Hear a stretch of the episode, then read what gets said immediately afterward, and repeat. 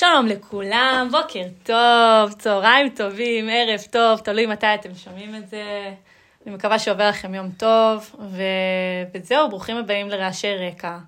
אה, בפודקאסט הזה אנחנו נדבר על דברים שמרגשים אותנו, מפחידים אותנו, מלחיצים אותנו, בגילי ההתבגרות של גילי ה-20.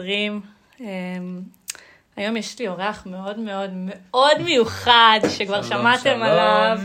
דקל עמר, שלום, דקל, שלום. כידוע דקל עם האולפן של דקל, שפה אה, אני נמצאת הרבה מאז שהתחלתי את כל הפרויקט הזה. דקל, אה, חייבת להגיד לך שאתה עזרת לי מאוד. עם כל מה, ש... כל מה שהתחלתי. בחודש האחרון, ופשוט כל כך כיף לעבוד איתך, אתה באמת, אתה באמת קסם של, של בן אדם. תודה רבה.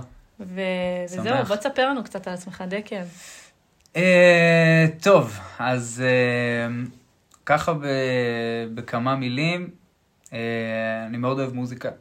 תמיד אהבתי מוזיקה, ותמיד רציתי לעסוק במוזיקה,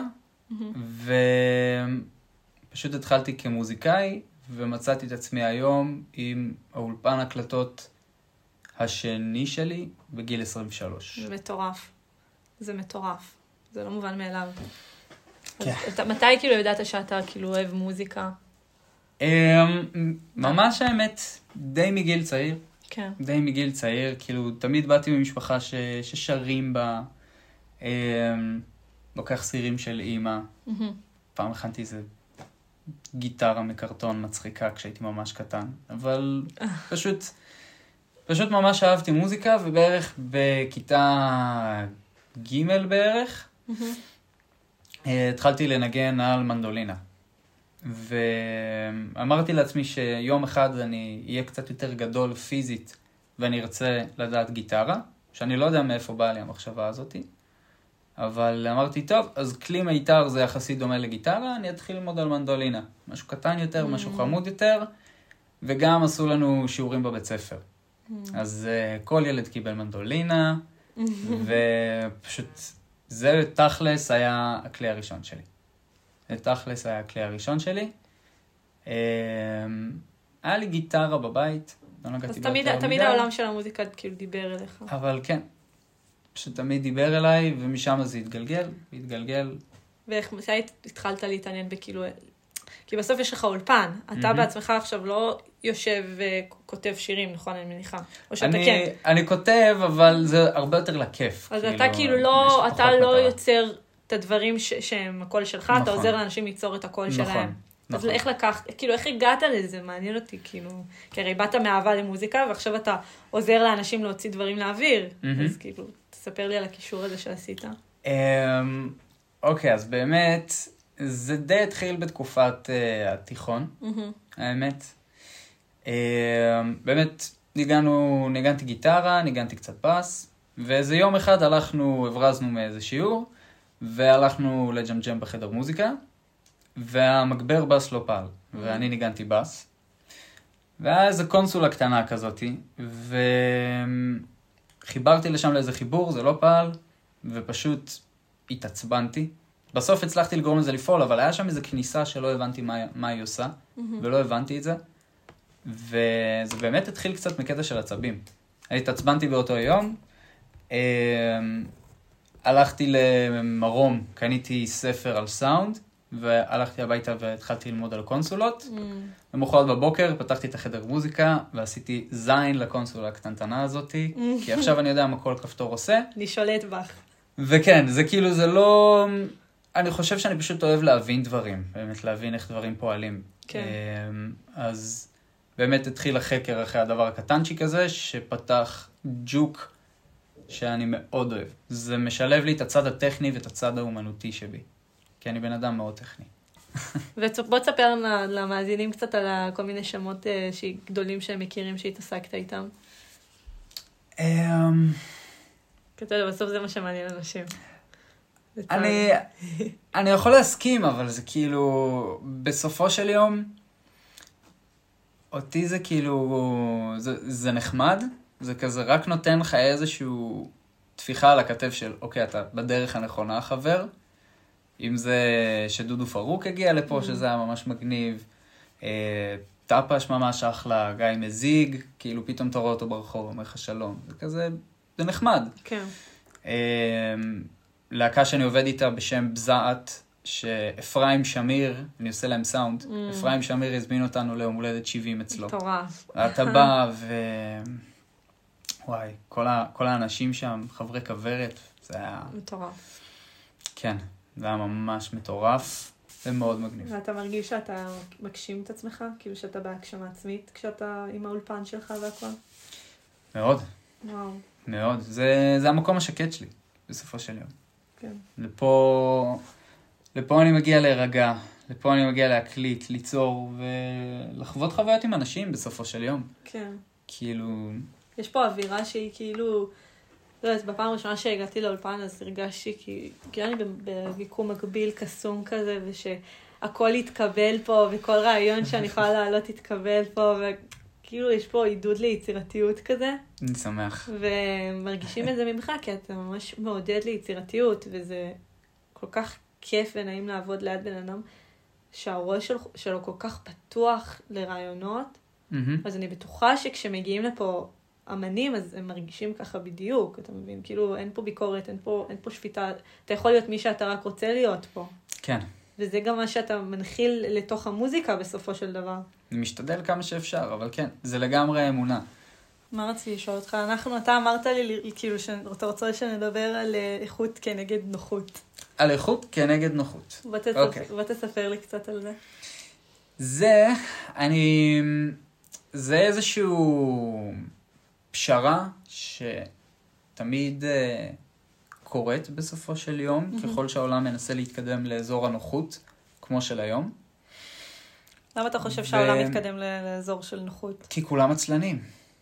אתה רוצה שהכל יהיה נוח, אתה רוצה שהכל יהיה בלחיצת כפתור, אתה לא רוצה לפעול מספיק. למי יש כוח לכסח את הדשא? אז איך זה בא לידי ביטוי הנוחות הזאת? אז זהו. אני מחשיב את זה לידי ביטוי ומאוד גם במוזיקה, בקטע של אמ, המאזין, מהמם. אוקיי? המאזין והדרך שבה אמ, מוכרים לנו את המוזיקה. כן. ועד היום, סליל זה הפלטפורמה הכי איכותית של סאונד. כן. אפילו שיש לזה היס ואפילו שיש לזה את החסרונות, זה הפלטפורמה הכי הכי הכי איכותית של סאונד. וזה פשוט, זה היה מאוד לא נוח. השיט הזה נשבר, השיט הזה יקר, זה פועל על מגנט, יש לזה כל כך הרבה חסרונות, ובסופו של יום הפכו את הדבר לדיגיטלי, שהוא הרבה יותר נוח, אבל מבחינה איכותית הוא משמעותי יותר נמוך. האם אנחנו שומעים את זה או לא, זה גם debate. אבל עובדתית ומדעית, נאבד לך מידע בהמרה הזאת לדיגיטלי. כן. ו...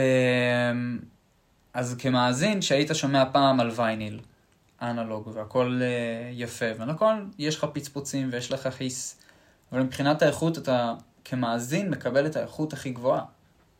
אחרי זה, אבל אתה לא יכול לקחת את המוזיקה שלך למקומות, אתה לא יכול לשמוע אותה ברכב, את התקליט, ואז יצאה הקסטה, שהיא עקרונית היא טייפ, אבל היא, היא דבר פחות איכותי מווייניל. כן. ולאחר מכן, די... היו עוד כל מיני דברים, אבל תכלס הדיסקים. כן. אז הדיסקים הפך לדיגיטלי, הפך באמת למאוד זול, והאיכות עקרונית שוב פעם ירדה.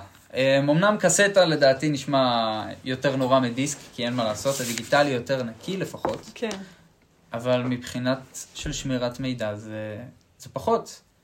וגם אפילו עם, עכשיו עם כל ה streaming services, שמנמיכים לך איכות כדי שאתה תשמע ב, בפחות latency או פחות delay, וזה... וזה בעצם לאט לאט מקטין את המוזיקה, והבעיה בדבר הזה, ולמה שאני מדבר על זה, וגם אוזניות אלחוטיות, שזה פחות איכותי מאוזנייה קווית, עובדתית פשוט. ולמה אני אומר את זה? כי לאדם הפשוט שצורך מוזיקה ומאזין למוזיקה, אמ, הרבה יותר קשה לשים לב להבדלים האלה פשוט. אם אתה רואה טלוויזיה 4K לעומת טלוויזיה ישנה, כל טיפש ידע את ההבדל. כן. אבל אתה תיתן למישהו פאקינג אוזניות מסורבלות עם כבלים וזה, ותגיד לו, היי, יש לך עכשיו אוזנייה אלחוטית, שדרך אגב, אתה תלוי בכמה בטריה יש לך בשביל לשמוע מוזיקה, שזה גם משהו שאני... כן, שזה שונא. גם קטע שאנחנו כאילו צריכים אוזניות אלחוט... אנחנו כולנו הולכים אה, ורצים אחרי אוזניות אלחוטיות, אבל הן יכולות לפוג כל רגע, ואז אתה פשוט לא יכול לשמוע מוזיקה, זה קרה לי לפני יומיים, אני מסתובבת, אני הולכת ברחוב, אני, אני מחוברת בדיוק. לאוזניות האלחוטיות שהיא ככה, אני לא יכולה בלעדיהן, כי אני כל הזמן שומעת מוזיקה. מהמם. פתאום לא היה לי את זה, ואז אמרתי, כאילו, בואנה, אם היה לי אוזניות עם החוט, הייתי פשוט יכולה להמשיך לשמוע מוזיקה כמה שאני רוצה. כן, לגמרי, זה פשוט כאילו לא להיות, בחיים. לא להיות תלוי בעוד דבר. כאילו, למה... וגם בשביל לצרוך משהו שהוא כל כך, כל כך קריטי לנו, מוזיקה, כאילו, ופתאום אנחנו לא יכולים לצרוך את זה. אפילו זה שבטלפון אתה שומע מוזיקה ומישהו מתקשר, למה שמישהו שיתקשר יעצור לך את המוזיקה? אתה עכשיו חווית רגש, אתה עכשיו עם אוזניות זה בוכה. להוזיל, להוזיל את כל החוויה של לשמיעת זה המוזיקה. ממש, זה ממש, וכשאתה שם את זה ממחשב, כשאתה שם את זה, מספיק שאתה שם את זה ממחשב, מספיק שאתה שם את זה מאייפוד, אתה לא תקבל שום הסחת דעת, כאילו, אתה מגיע נטו בשביל הדבר. אתה יושב לראות סרט, אתה יושב לשמוע מוזיקה.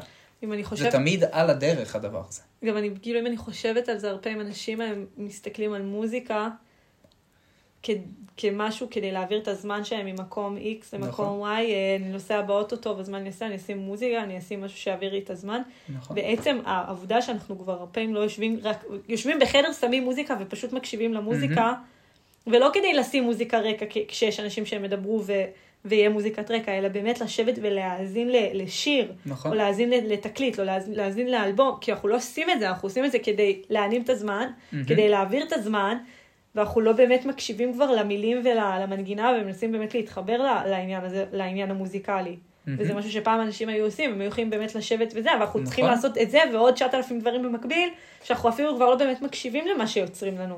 נכון. צודקת במיליון אחוז בקטע הזה. בכלל לא חשבתי על זה. אתה לא, אתה כבר לא יושב ושומע מוזיקה. כאילו זה לא אתה דבר שקורה. הולך ברחוב, אתה רץ, אתה נוסע ברכב, אתה שם את זה ב- בישיבה עם חברים, אתה הרבה פעמים כבר לא נכון. באמת מקשיב לאלבומים. נכון. בגלל זה אני חושב שיש אה, אה, יש להאזין ויש להקשיב, זה כאילו כזה, כן. שתי דברים שונים. זה יכול לעבור לך מאחורי האוזן, ופשוט כזה, כן, אני, אני מודע לזה שיש מוזיקה, אבל רגע לשבת ולהקשיב לדבר. ותיקח את זה לאיזה מקום שאתה רוצה, וזה פשוט איזשהו מסע ש...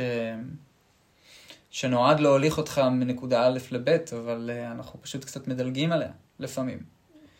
אה, אז כן, אני לא אוהב שזה תלוי בדברים אחרים, והרבה פעמים מה, מהפעמים אני גם כן אשתדל פשוט לשמוע מוזיקה. כאילו, מה אתה עושה עכשיו? עכשיו אני... שומע, שומע מוזיקה, מוזיקה. אני לא עושה כלום יש חוץ לי- מכרגע יש להקשיב. לי פה בנוטס כמה אומנים שכבר התחילו לשלוח לי דברים, ואני לא רוצה לשמוע אפילו לא שנייה של זה שאני לא רגע יושב מול הרמקולים, אין כלום, ואני שומע את זה. אני לא אשמע את זה עכשיו על הדרך, ברכב, בדרך לעבודה.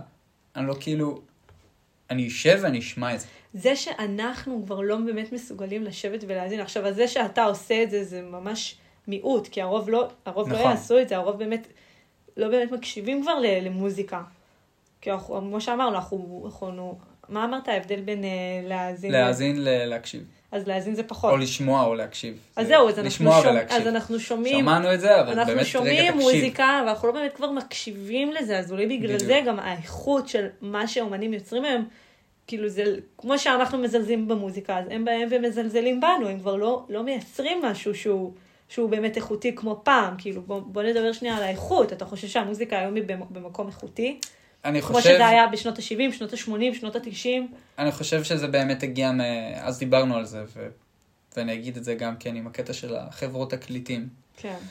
ש... בוא קח אותנו לחברות התקליטים. באמת פעם שחברות התקליטים היו מרוויחות ממכירת התקליט, ממכירת הקסטה, ממכירת הדיסק. היה אכפת להם שהמוצר הזה יהיה בן זונה. כן. יהיה לך מוזיקה מהממת מההתחלה ועד הסוף, וזה יהיה הדבר שימכור. כי זה רק להאזין. כי זה רק להאזין. כן. וכמו כל דבר בעולם, אתה צריך ללכת אחרי הכסף. אתה צריך להבין מאיפה... העולם... העולם בסופו של דבר מסתובב סביב הכסף, והאינטרס של תעשיית התקל... חברות התקליטים והתעשייה הזאת אה, היה פשוט למכור כמה שיותר תקליטים. כן. אז זה לעשות מוזיקה כמה שיותר טובה.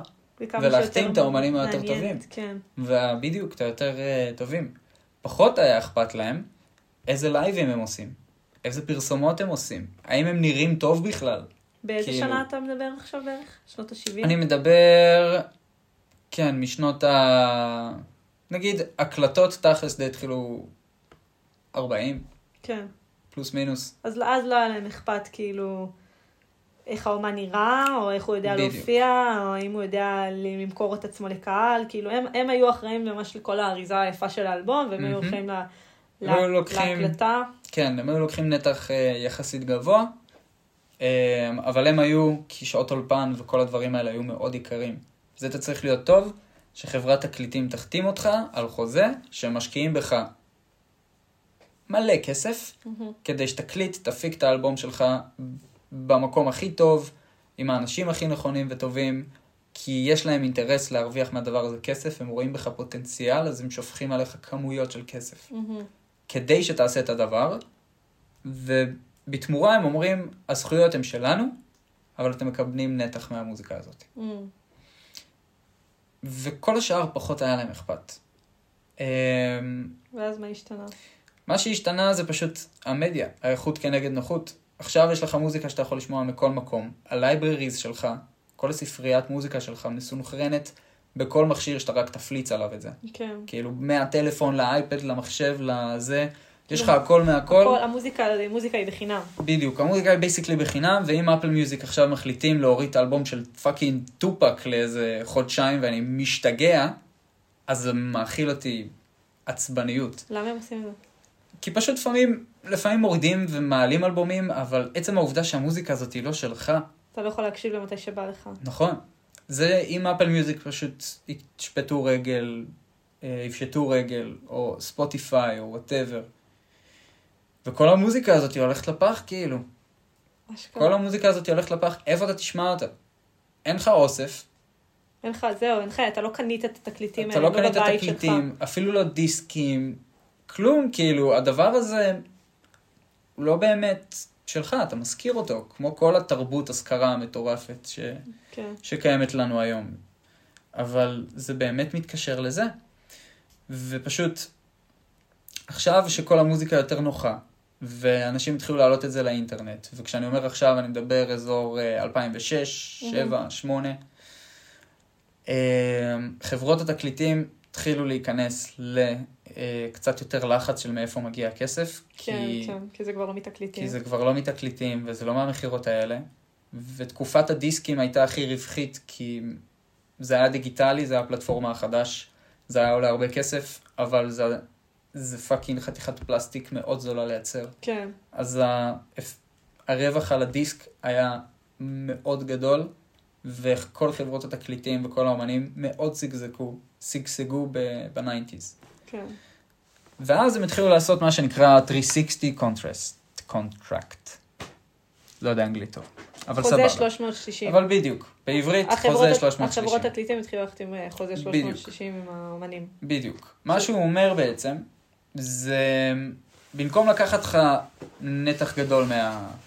רק מהמכירה של התקליט ושל כי כבר המוזיקה. המכירה של המוזיקה לא שווה בדיוק. כלום. היא לא שווה כלום, והם חייבים להחזיק את עצמם איכשהו, ולשלוט כי בתעשייה. גם אם יש לך, כאילו, אתה, יש לך הרבה הרבה צפיות לשיר, זה עדיין לא ישנה להם, כי אתם לא מרוויחים מזה כמה, כאילו, גרושים. נכון, נכון. אתה מרוויח משמעותית הרבה פחות בשביל להחזיק את כל המיזם הזה.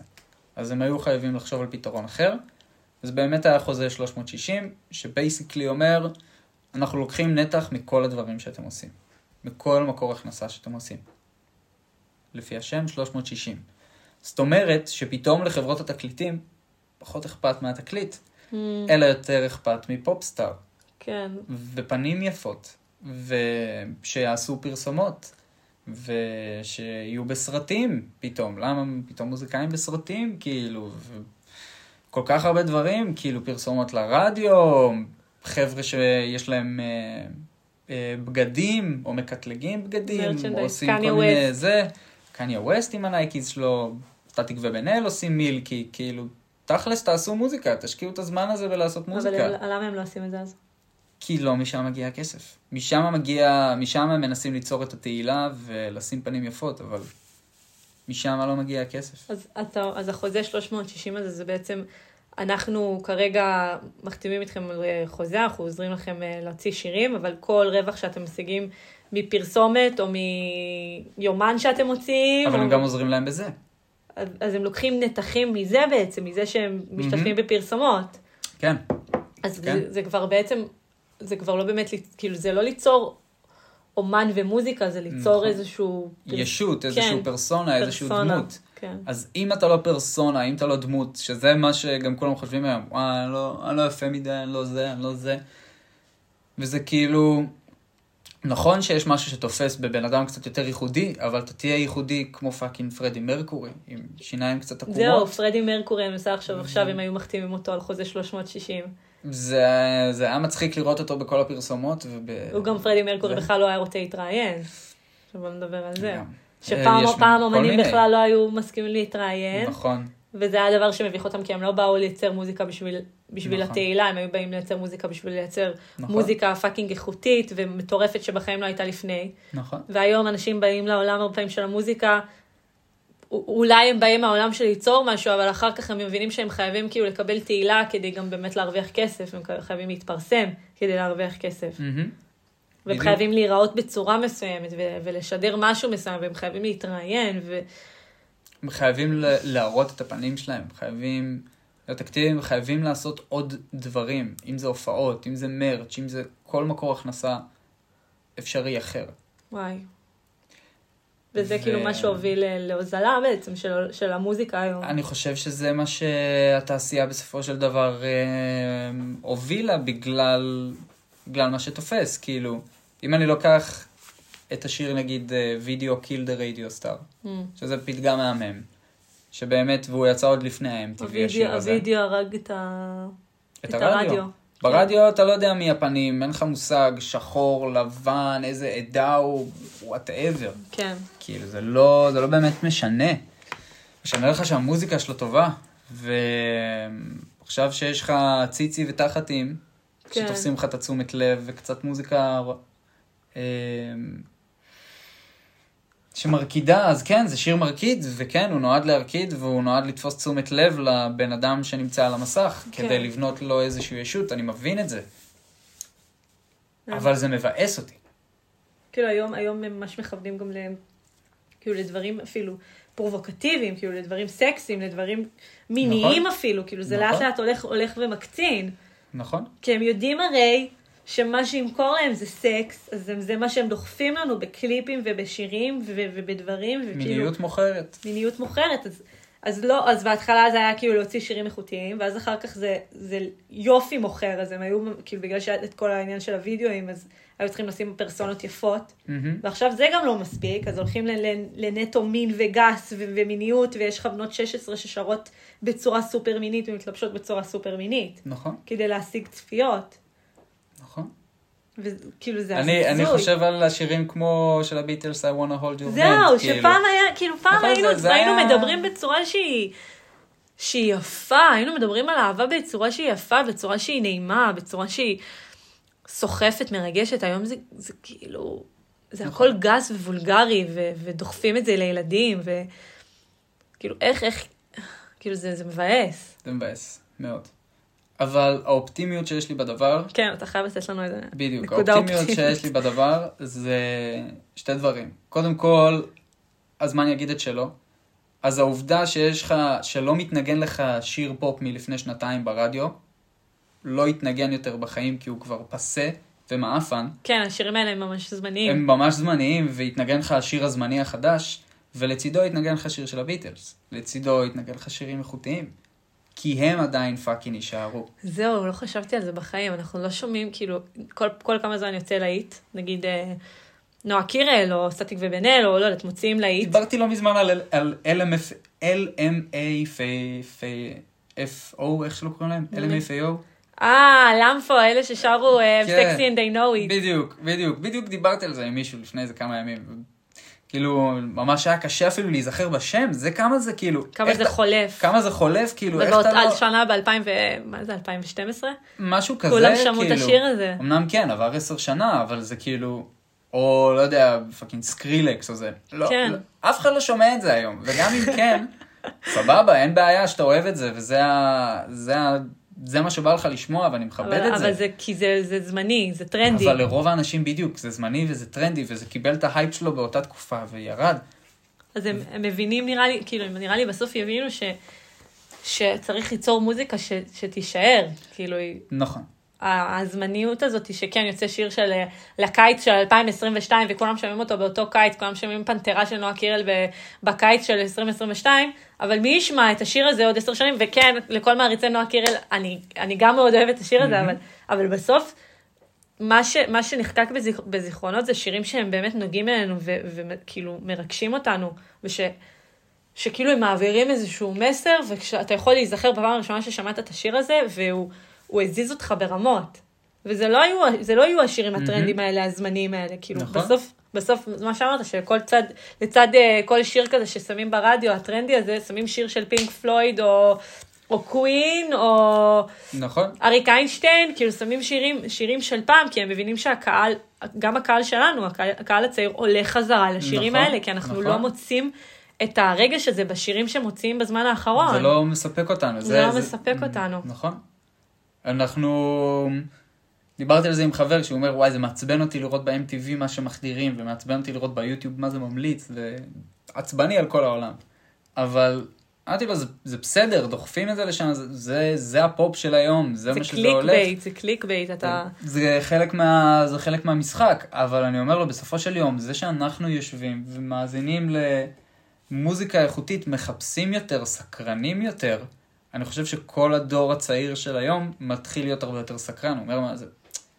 זה כן, מוזיקה? יצא לי לדבר על זה עם- כאילו? עם אה, חבר שאמר שכאילו, הוא גם, נגיד סתם, מסתכל, נגיד הוא נורא אוהב את המוזיקה המזרחית, והוא מסתכל על כל השירים שיוצאים לאחרונה במוזיקה המזרחית, והוא אומר, אין, שום דבר כאילו לא ישתווה לזוהר ארגוב, שכאילו הוא מקשיב לזוהר ארגוב, וזה שירים שהרבה יותר מזיזים אותו, מהשירים שהיום זמרי מזרחית מוציאים, שזה שירים, כאילו... פופ ים תיכוני. כן, ש... ש... כאילו, מה, מה הפואנטה? אתה מקשיב לזה ואתה לא מרגיש כלום. אתה רוצה לרקוד, זה יופיע לך במועדון, אבל אתה פיזית לא מרגיש כלום. זה שטחי, וזה ריק, וזה, וזה לא תופס מים, זה לא מחזיק מים, זה, זה בגלל זה, זה. כמו שאתה אומר, זה זמני וזה טרנדי, זה חולף אחרי אותו קיץ, ואף אחד לא שומע את השיר הזה יותר. נכון. וזה מבאס שאתה באמת לא יכול לראות פרצופים כמו של פרדי מרקורי, כי אתה יודע שמלכתחילה החברת, החברת הקלטות לא תחתים אותם על חוזה מלכתחילה, כי הם לא נראים כמו שצריך להיראות. מהמם. באיזשהו סטנדרט, באיזשהו... ואז אנחנו זה- רואים את אותם פרצופים על המסך. אותם בנות ואותם בנים שנראים נורא נורא יפה ונורא נורא אה, מתוקתקים כאלה והכל נורא בדיוק כמו שזה צריך להיראות ואנחנו לא רואים שום פרצוף חדש, אנחנו רואים את אותם פרצופים כל הזמן. וזה מתסכל. כאילו אתה, אתה בתור עצמך, אתה רוצה לראות אנשים שאתה יכול להזדהות איתם, אבל זה נראה כמה שיותר רחוק מהמציאות. נכון.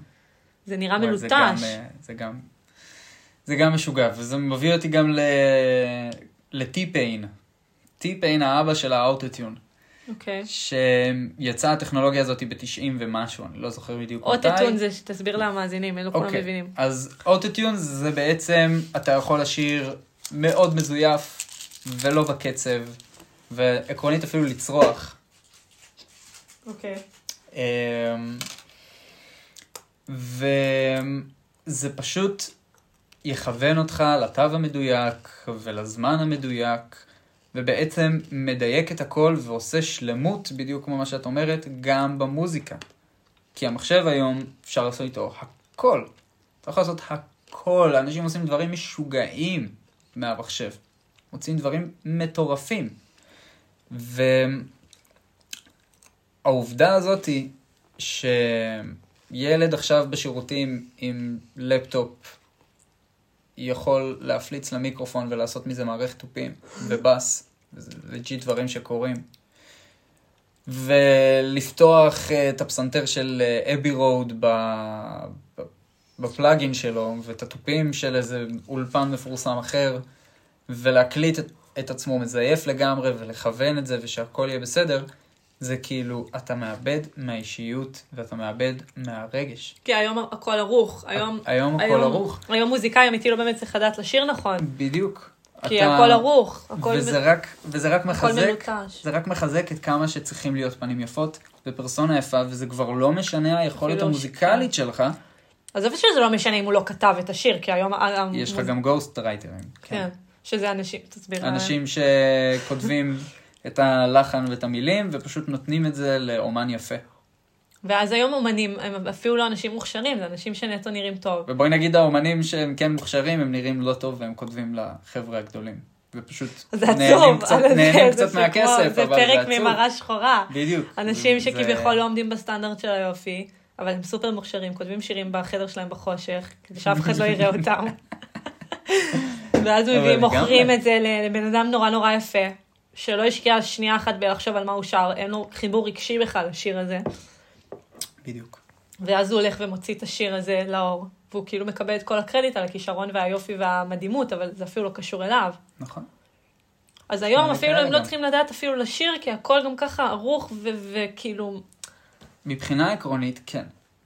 אבל אני מאמין שגם המוזיקה של היום, וגם האומנים של היום, קצת, והמאזינים של היום, מתחיל קצת להימאס להם. כן, כאילו מרגישה שעובדים עלינו. זורקים לנו כל היום אומנים ש... שחוץ מזה שהם יפים, אתה מרגיש שהם לא מחוברים בכלל לשירים שהם שרים. מהמם. ואתה יודע שכל הקול שלהם הוא ערוך.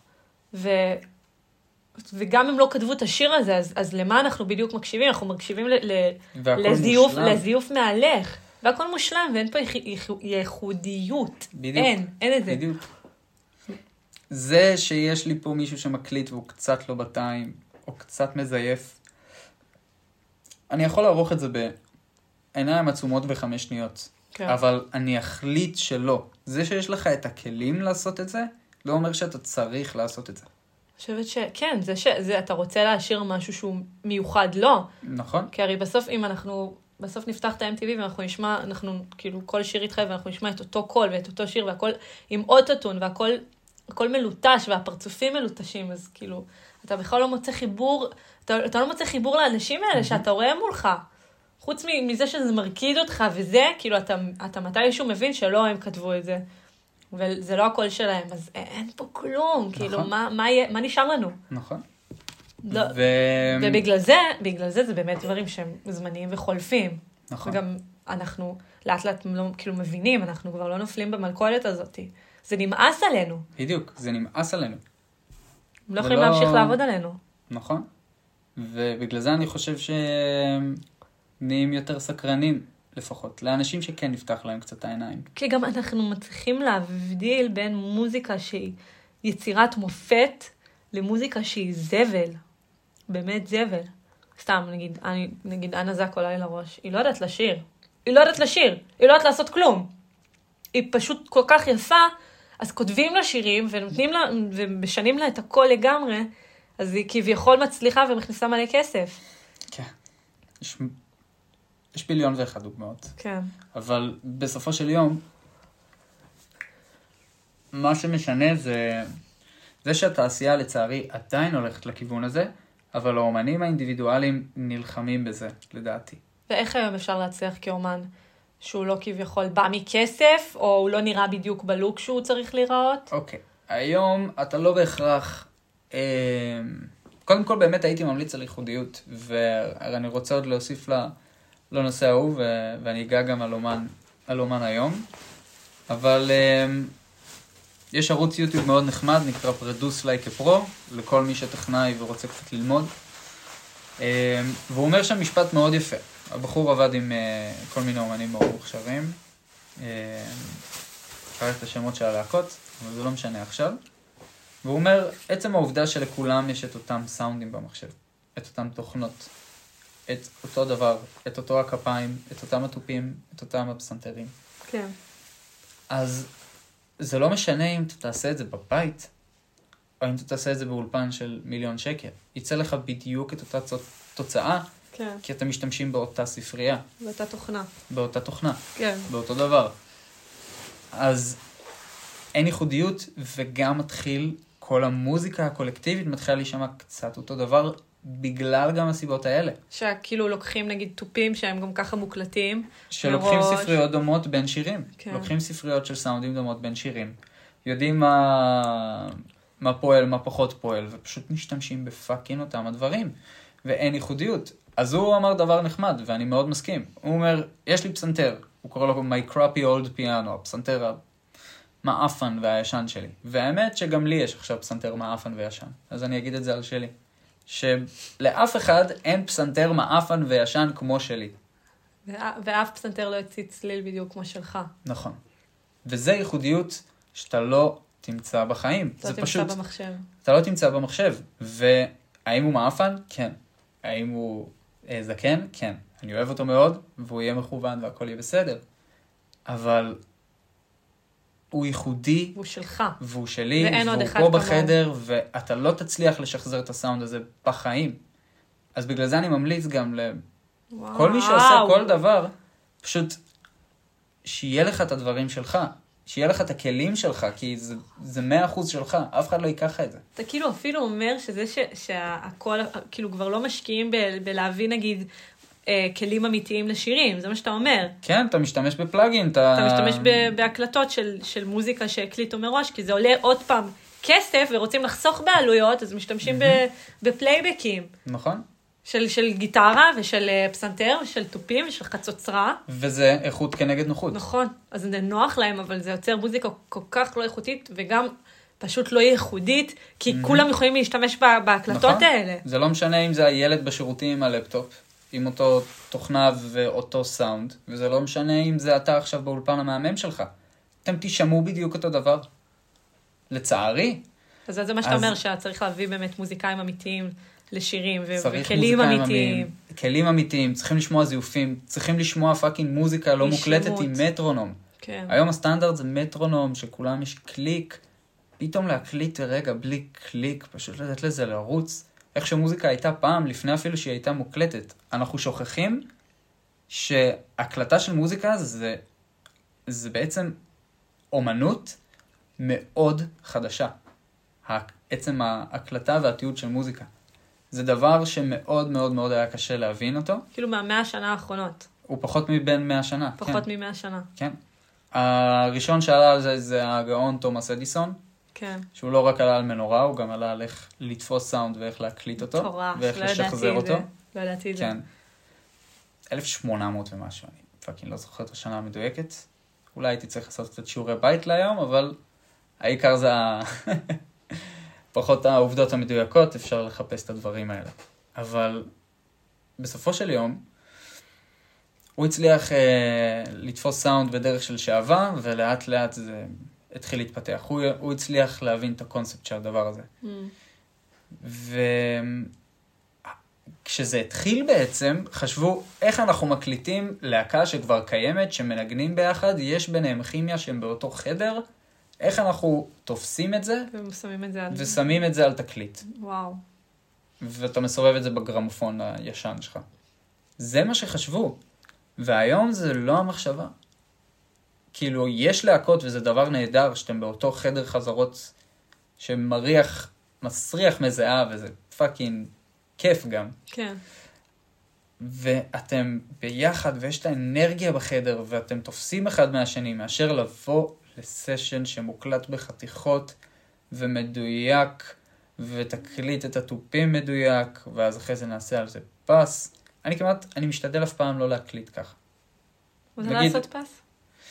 זה בעצם להקליט בשכבות לאט לאט ולא בעצם תסביר מה- מה לקחת... אה, נגיד אם יש לך ארבעה נגנים בהרכב, אז כל אחד אתה מקליט אותו בנפרד. אתה מקליט אנשים כבר לא בנפרד? מקליטים ביחד? יש ויש. אני לא אגיד שלא מקליטים ביחד, וכן אנשים מקליטים ביחד. אבל האומנות הזאת היא הולכת ומתה. קצת.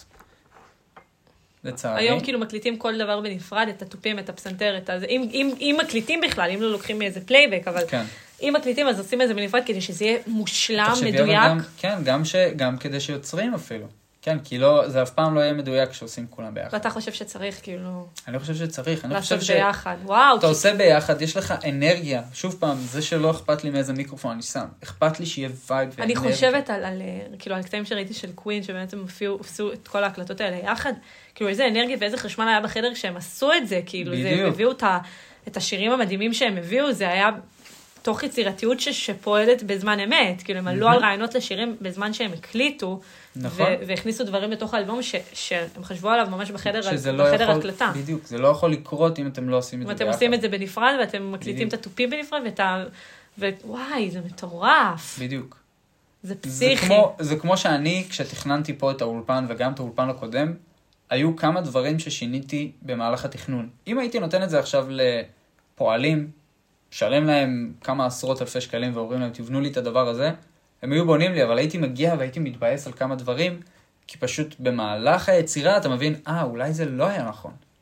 אולי כאילו זה היה הדבר הנכון לעשות. אז בגלל זה היית שותף פעיל. ובדיוק, וזה שהייתי שותף פעיל בבנייה של, ה... של של. המקום שלי, אז פתאום אני יכלתי לשחק ולהבין, אז אני מאמין שזה גם אותו דבר ביחד. האומנים מזינים אחד את השני. לגמרי. אתה עם בן אדם שהוא, שהוא מרגיש שהוא יותר טוב ממך, ואתה מרגיש שהוא יותר טוב ממך, כאילו, אז אתם, אתה לא רוצה להיות גרוע, אתה רוצה להיות טוב, כי הבן אדם שמולך הוא fucking טוב. כן. אז, וגם הוא חושב אחרת עליך, ואז אתם וגם מעלים וייבים, אחד את ו- השני. ווייבים שהם יחד, ו- וזה קטלני. מהמם. כאילו, זה, זה ממש ממש קטלני, ו...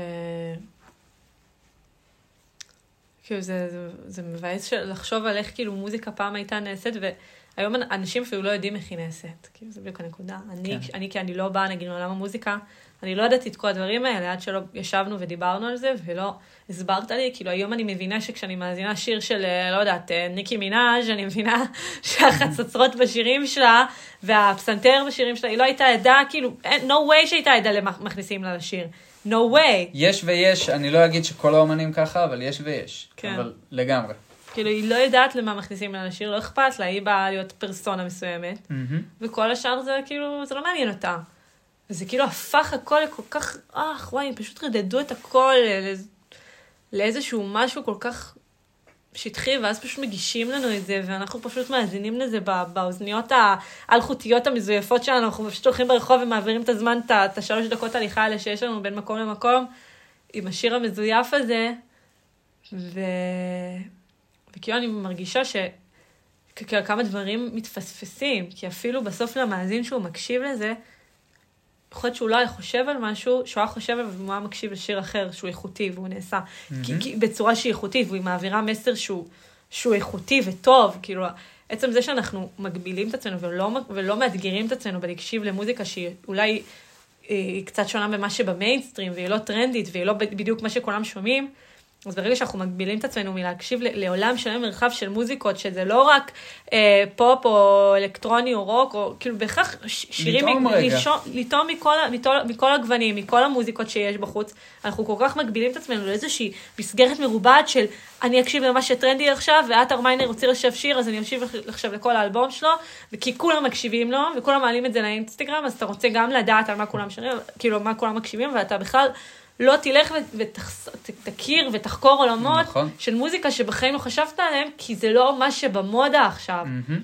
אז זה, זה לא מרגש אותך וזה לא מעניין אותך, אבל אתה מפספס עולם שלם של דברים שהיו יכולים כאילו להוליד בראש שלך מלא רעיונות, כי בסוף מוזיקה, מה זה, זה, זה רעיונות ודברים שאנשים חושבים עליהם, שהם מעבירים את זה דרך תווים וצלילים וקולות לתוך האוזניים שלנו, וזה מרגש וזה מעורר השראה הרבה פעמים. מהמם. אבל אנחנו מפספסים את החוויה הזאת, כי אנחנו הולכים לכל הדברים ש- שהם נוחים לנו וקלים לנו, שזה מוזיקה הרבה פעמים חסרת משמעות, שלא גורמת לנו יותר מדי לחשוב או להעמיק לתוך החיים שלנו, מהמם. ולא נותנת לנו מראה לפנים שלנו, כאילו לחיים שלנו. ו... אז כאילו אנחנו בתוך עצמנו, כדי שהגלגל הזה יפסיק להתקיים, של ה... אם נפסיק לצרוך מוזיקה שהיא כל כך לא איכותית ומשמעותית, אז גם הפסיקו לייצר אותה. אתה מבין? ואני לא אומרת שאי אפשר. ליהנות, ללכת למועדונים ולהקשיב לשירים אה, קצביים וכיפיים, אבל כאילו שנייה רגע להעמיק גם למוזיקה שבחיים לא שמעתם, גם אם זה- אם זה פחות נוח בהתחלה, זה גורם לכם אי נוחות, כי אתם לא שמעתם את זה בחיים, וזה לא איזה שיר שעכשיו רוקדים עליו בטיק טוק, אז כאילו, אתה, אולי זה לא יהיה לך נוח בשנות הראשונות, אבל נכון. אחר, אחר כך אתה תכיר מלא אומנים חדשים ו- ומוזיקה חדשה וסגנונות חדשים שבחיים לא שמעת, אבל זה יעורר בך משהו, אתה תזוז, אתה יהיה תתרגש. לך איזשהו רגש, כן? אתה... אנחנו לא מרגישים כבר כלום כשאנחנו שומעים את המוזיקה הריקנית הזאת. כי ברור שאנחנו לא מרגישים כלום. אנחנו לא מחוברים לכלום. כן. זה, זה עניין תרבותי שלם שמשפיע גם, בין היתר, פשוט על המוזיקה. זה... זה חלק מהקטע. אז אנחנו חייבים כעצמנו באמת להבין ש... שאנחנו חייבים להפסיק את הגלגל הזה, מהמם. של לצרוך מוזיקה שאין לה שום משמעות, ושמי ששר אותה לא מבין בכלל על מה הוא שר, ו... וכאילו להבין ששיר זה הרבה מעבר לאיך שהבן אדם נראה. זה הרבה מעבר, זה, זה בכלל לא קשור לאיך שהוא נראה. שיר זה, זה מה שהוא מרגיש, ומה הוא חשב עליו כשהוא יצר את השיר הזה, ומה קרה מאחורי הקלעים, ו... וכמה דם, יזע ודמעות הלך על השיר הזה, ובסוף אנחנו מקבלים את זה, וצריך, גם כשאנחנו בוחרים להקשיב לשיר, צריך לחשוב בקפידה למה אנחנו מקשיבים. מהמם. ואולי זה נשמע סאחי וכבד, אבל אני באמת חושבת שזה נכון. לא, זה באמת, אה, זה באמת עניין נכון, זה לא, זה לא עניין של סאחי, זה פשוט עניין של, אתה לא רוצה לראות סרט מאוד בנאלי של אקט ראשון, אקט שני, אקט שלישי. לפעמים בא לך קצת להתאתגר. אולי, אולי עולם הסרטים אה, איפשהו עדיין מצליח כאילו לייצר דברים יותר איכותיים. אתה מבין מה אני אומרת? כי, מהמם. כי שם אנחנו פיזית רואים את הדברים האלה, קשה להם לעבוד עליהם. ברור שגם עולם הסרטים הולך למקום מאוד אה, מצועצע ומזעזע, אבל עדיין יש סרטים שהם איכותיים שהם מיוצרים היום. בדיוק. אבל מוזיקה זה יותר מתעתע, כי אנחנו לא באמת רואים מה קורה מאחורי הקלעים. אנחנו לא רואים כלום בעצם כשאנחנו מקשיבים, אנחנו נטו נכון. מקשיבים. אז, אנחנו נטו מקשיבים. אז אנחנו צריכים להקשיב כאילו בצורה חכמה. כן. וואי, וזה פשוט לחקור. זה פשוט לחקור על מה שאתה מקשיב לו. פשוט לחקור, להיות טיפונת, כל פעם להיות טיפונת אקספרימנטלי עם, ה, עם האוזן שלך. תגיד כמה אני יכול לאתגר את האוזן שלי. תשאל את עצמך, תגיד מה אני אשמע את הדבר הבנאלי הזה עכשיו? מה אני אשמע את הדבר שכולם שומעים? בוא נכיר משהו רגע שהוא שלי. בוא נכיר משהו בשפה אחרת. אני שומע מלא שפות שאני פאקינג לא מבין מילה. זה קוריאנית, יפנית, אה, וזה זה- גורם לך להרגיש משהו? אלף פעם. אלף פעם. עצם המוזיקה, עצם זה שאתה קורא רגע את התרגום ואתה עובר עם המילים, אתה רגע, אתה רגע מאזין, אתה יושב, אתה שומע כל, שם לב לכל משפט ולכל מילה ולדרך שהוא הוגה אותה ולמה הוא הוגה אותה. ונכנס לזה רגע עמוק. ו... וזה גם הולך איתך. וזה הולך איתך גם במהלך היום, הרגשות האלה שהרגשת. אנחנו צריכים כן. לתת לעצמנו להרגיש, ולצאת מאזור הנוחות. זהו, נכון. הוא אז- דקל. אז כל פעם לאתגר טיפונת.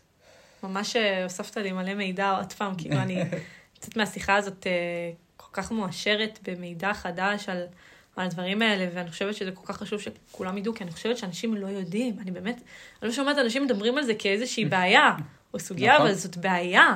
זאת בעיה. זאת בעיה. זאת בעיה והיא גדולה, אני עדיין רואה אופטימיות כי אני מרגיש שלאנשים ולאומנים נמאס, אבל זה בעיה. שצריך לדבר עליה. זה משהו שקרה בשנות ה-2000 עד 2010, וקצת אחרי גם, שמשהו פשוט השתבש במוזיקה. יש אומנים שעדיין יצאו ועדיין היו איכותיים בתקופה הזאת, אבל המיינסטרים הגדול המיינסטרים היה אכל את פשוט- הכל. אכל הכל, מיינסטרים היה זה זוועה כל מה שהלך שם. לגמרי. זהו, אז מה הטיפ שאנחנו יכולים לתת? זה להתחיל להקשיב כל יום לאיזה משהו חדש שלא שמעתם. כן, משהו שהוא לא במיינסטרים, משהו שלא, כאילו לא אומן שאנחנו רואים שמוכר לנו אה, כרטיסים של דיסקונט או אני- מילקי. אני אמליץ, אני אמליץ ל- לאנשים לחזור בחזרה לרדיו, אם אתם לא שומעים. כי לרוב אתה בוחר לעצמך את המוזיקה, אז אתה לא תופתע. כן. אתה לא תופתע בכלל, אתה תופתע מהשאפל של עצמך כי שכחת משיר. אבל שים רגע רדיו. אני עד לא מזמן גם לא, לא הייתי ברדיו, אבל אני שומע 88 FM, אם מישהו רוצה לחקור, שפשוט ישמע 88 FM. אני לא יכול להמליץ על תחנה אחרת, באמת. ותקראו על השירים ותחקרו לתוכם. מספיק לעשות שז"ם. כן. שמעת שיר לרגע אחד, נסעת ברכב, במקום לשים משהו שלך, שמת 88. שיר אחד לא אהבת. חכה, תהיה סבלני. אל תעביר. שיר לא- שאני אנחנו לא לא אהבת. סבלנים. חכה, תהיה סבלני. אנחנו רוצים את זה כאן תחכה ועכשיו. לשיר השלישי שיגרום לך לבכות, אתה תעשה שז"ם והוא יהיה שלך. כן. והוא יהיה שלך, כי בשנייה שהאומן מוציא שיר, הוא כבר לא שלו, הוא של המאזין. אז השיר הזה יהיה שלך. מדהים. יקל. תודה רבה. בכיף, יכולים- אנחנו באהבה. יכולים עוד, אה, כמו שאני מכירה אפשר עוד אותנו, להמשיך, אנחנו יכולים לדבר עכשיו שעות, אבל אה, אבל... אה, אם אתם רוצים פשוט תבואו לפה לאולפן של דקל ותדברו איתו על זה, כי הוא תבואו ישמח, אה, להנג, אולפני הסדנה. הוא אולפני הסדנה של דקל, ו... ופשוט חוויה אחת גדולה לדבר איתך. אני מרגישה שבאמת התעשרתי, התעשרתי, יש לי. אושר של ידע ממה שדיברנו עכשיו, ואני מתה עליך. ואם. ואם מצאתם ערך, אז תעבירו את זה הלאה לחברים שלכם, זה לא. עולה כסף, תעבירו, תשתפו. תשתפו, תתמכו באומנים. תתמכו באומנים, אני אומנית. תתמכו באומנים וביוצרים. ו- בסופו של דבר עושים את זה בשבילכם. ותודה רבה, ושיהיה לכם אחלה יום. אחלה יום. יאללה, ביי. Back in the cup, add it up, add it up.